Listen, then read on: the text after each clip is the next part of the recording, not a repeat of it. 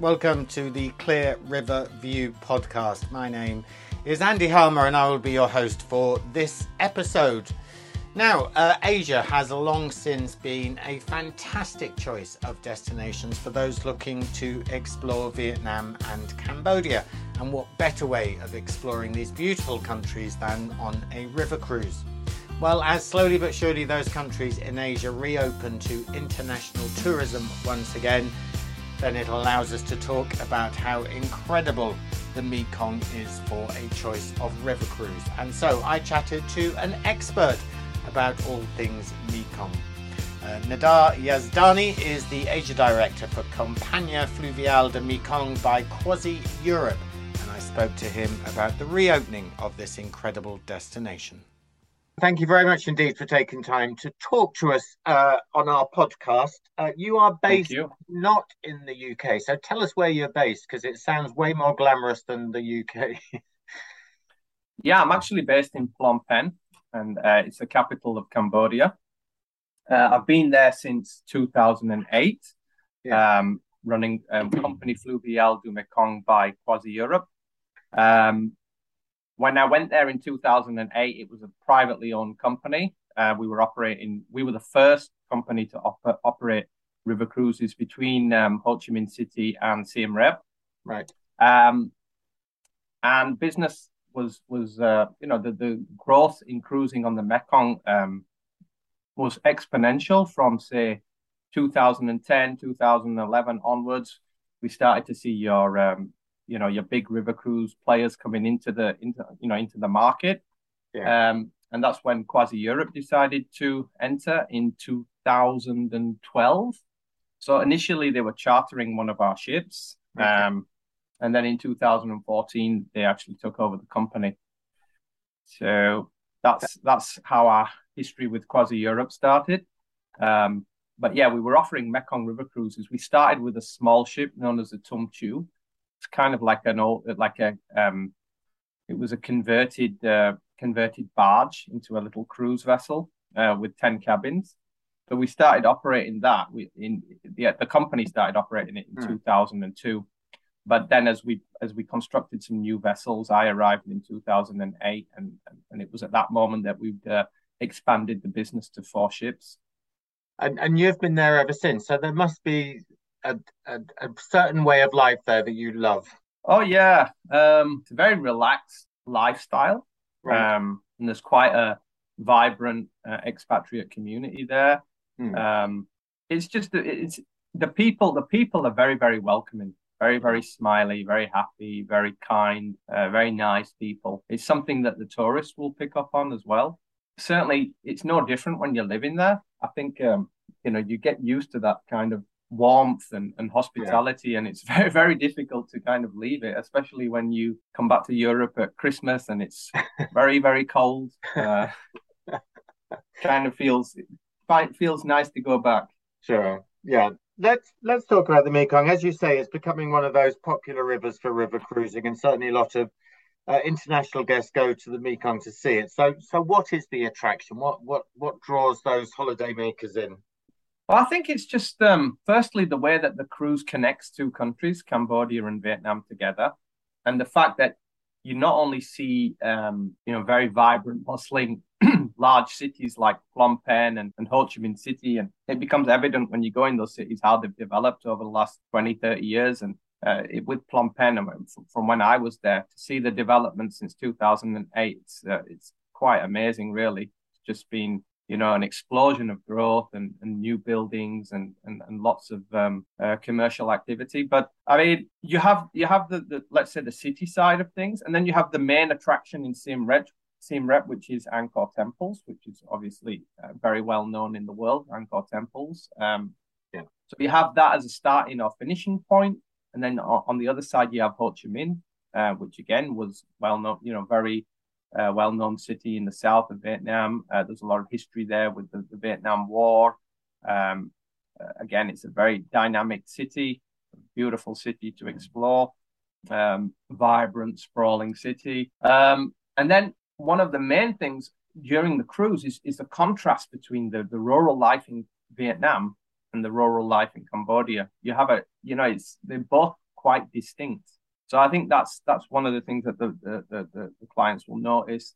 And just generally when you when you're enjoying the cruise, it's just a a very relaxing, nice experience. You see, it's exotic. You know, the food is amazing. You can um, enjoy, uh, for example, a traditional fish amok in a in a, banana leaf. You know, it's very unique. The the kind of you have the some of the servings are very unique. Um, the the landscape is is beautiful. You can see greenery for miles on end. You know, some of the greenest rice fields you'll have ever seen. You know, for miles on end. And it's little details when you wake up in the morning and you see little fishermen with their sampans and you know in, in the sunrise and just enjoying a coffee on the sun deck and seeing the little the, the fishermen go to work and the activity on the banks it's just it's a different way of life to what we're used to here so when you do a river cruise in europe it's something completely different i would say yeah and, and the ships are different as well to European river cruising. So tell us a bit about the ships that, that CroisiEurope operates. Yeah, so we have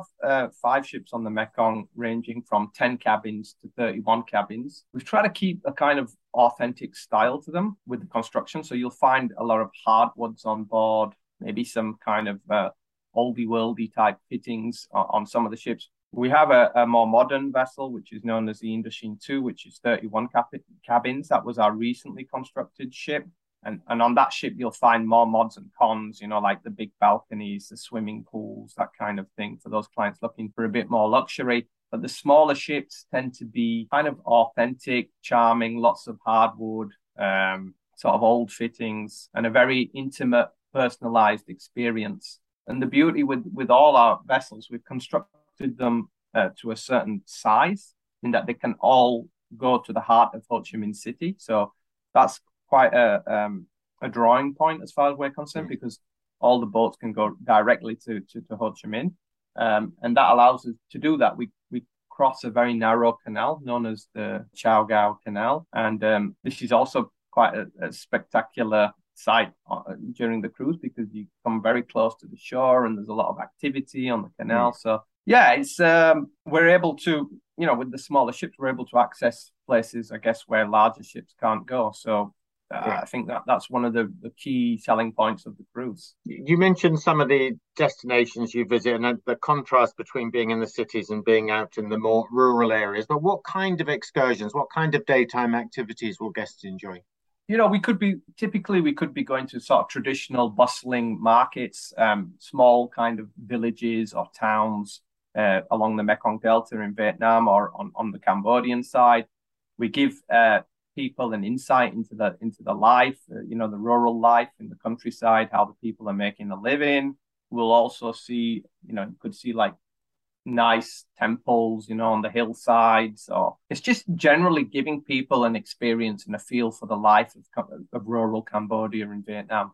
Yeah. So I, I wouldn't say you, you're going to see, you know, during the cruise specific sites. Yeah. But it's just giving people a taste of, of, of the life within the two countries and the contra and, and and as I said before, the contrast between, you know, rural Cambodia and rural Vietnam. You see a little bit more activity in Vietnam, whilst it's a little bit more laid back in Cambodia. So you get to experience this from the ship.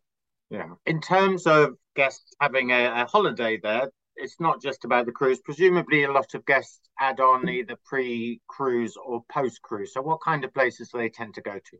So it, it would depend on in in Cambodia. It would tend to be the obviously the Angkor temples. Um, that's that's the the main highlight, and everything around that in in Siem Reap.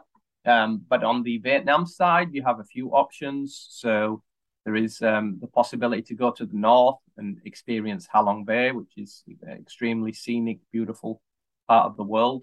Um, and also there's the uh, possibility to maybe explore other parts of Vietnam. So, for example, the middle of the country, the old royal capital, uh, Da Nang, some of the um, uh, smaller towns like Hoi An, the beach resorts. These are all very um, interesting spots. Vietnam is a beautiful country as well quite long, but yeah, not not so wide. So you really have to go from from south to north, or you could go to the middle of the country and then go from the middle to the north. Mm. But there's many interesting um, spots to see, you know, along the yeah. way. So yeah. Um, and in terms of those essentials, so do, do those cruises tend to be seven nights? Um, and when is the best time to to cruise? Well, there were they are generally seven nights, but our cruises tend to be eight nights because, as I as I mentioned before, I hmm. touched on it before that we go to the heart of Ho Chi Minh City. So rather than disembark the passengers in Ho Chi Minh City or or embark them, we we we use the ship as a hotel. So we we include the the right. Ho Chi Minh City sightseeing and we dock in the heart of Ho Chi Minh. So um, that's why we do we tend to do an eight night cruise. So it's nine day, uh, eight nights. But the additional night is is that night in in Ho Chi Minh. And and having been to Ho Chi Minh, it's well worth seeing the city. I think it was one of the most exciting cities I've been to for a very yeah. long time. oh, definitely. It's really vibrant, bustling. The first thing that I, that I noticed when I arrived in Ho Chi Minh in 2008 was all the motorcycles. Yeah, it was just incredible.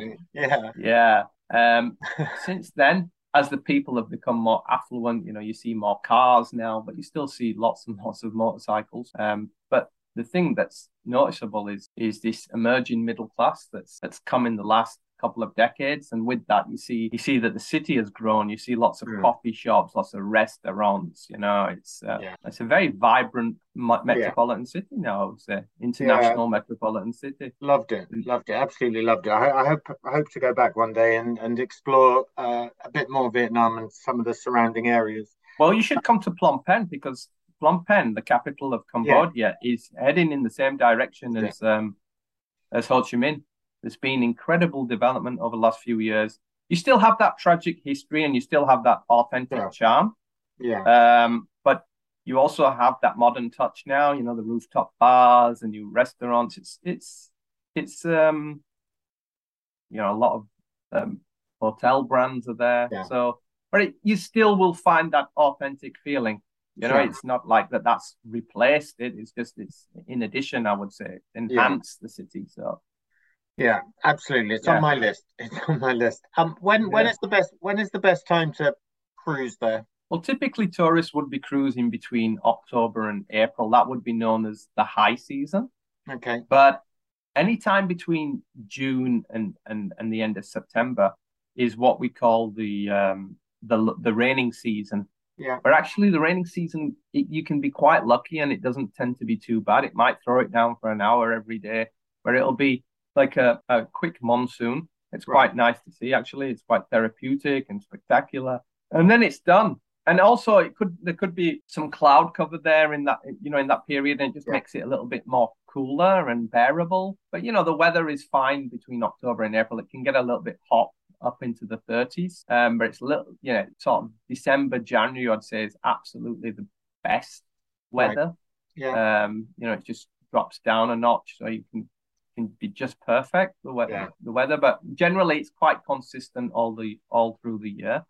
And I'd say that you know, usually cruise deal, you know, cruise liners are doing a good deal in yeah. in the um in the off season, the low season, the raining season.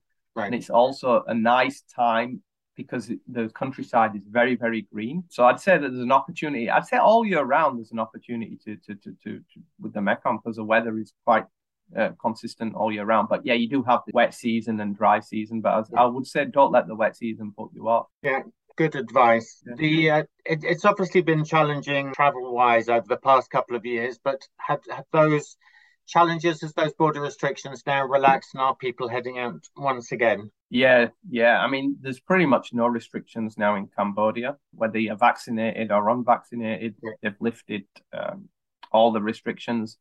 And in Vietnam, uh, we're almost there. For vaccinated passengers, there's, there's absolutely no restrictions. For unvaccinated passengers, there's still some restrictions, but I don't think they'll be there for long. I expect those to be removed very, very soon. They just like to see how the other countries. Cambodia always takes the lead in that sense. Really? yeah, they, they're the ones who are always ahead of the game, and um, the others would then follow behind. But um, but that's good to hear. Good to hear that yeah. Things are normalizing as well uh, for the Mekong. They are. The tourists are coming back. It's slow, but it's coming back. It's yeah, coming back. We could see in quarter two, uh, in 2022, there was a you know a large increase in the number of tourists.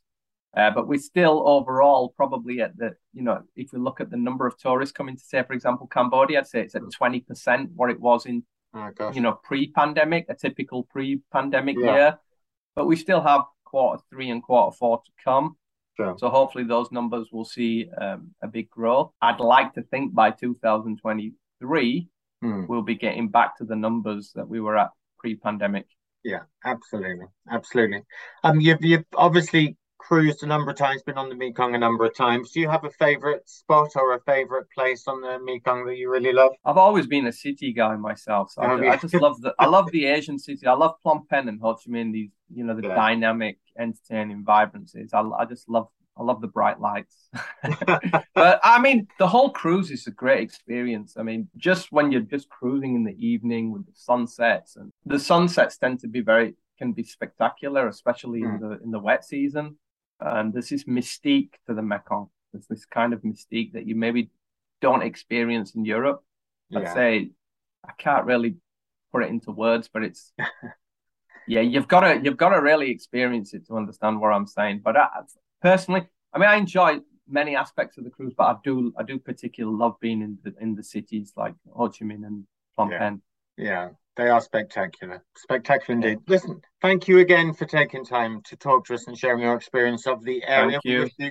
We we wish you well for the remainder of the season this year and for next year. Um, and uh, I will be out at some point to visit again. So, um, but thanks for talking. Oh, definitely. Let me know, Andy, when you come out, and I'll be delighted to show you around Phnom Penh. Look forward to it. Thanks very much. And that's just about all we have time for. A big thank you for joining us. Your company is really important, so thank you for taking time to listen to this podcast. Now, you can listen to all of our back catalogue of podcasts via the CLIA website which is cruising.org. And of course, there you will find a whole bunch of resources, information, and learning about the cruise industry. Thank you very much for your company.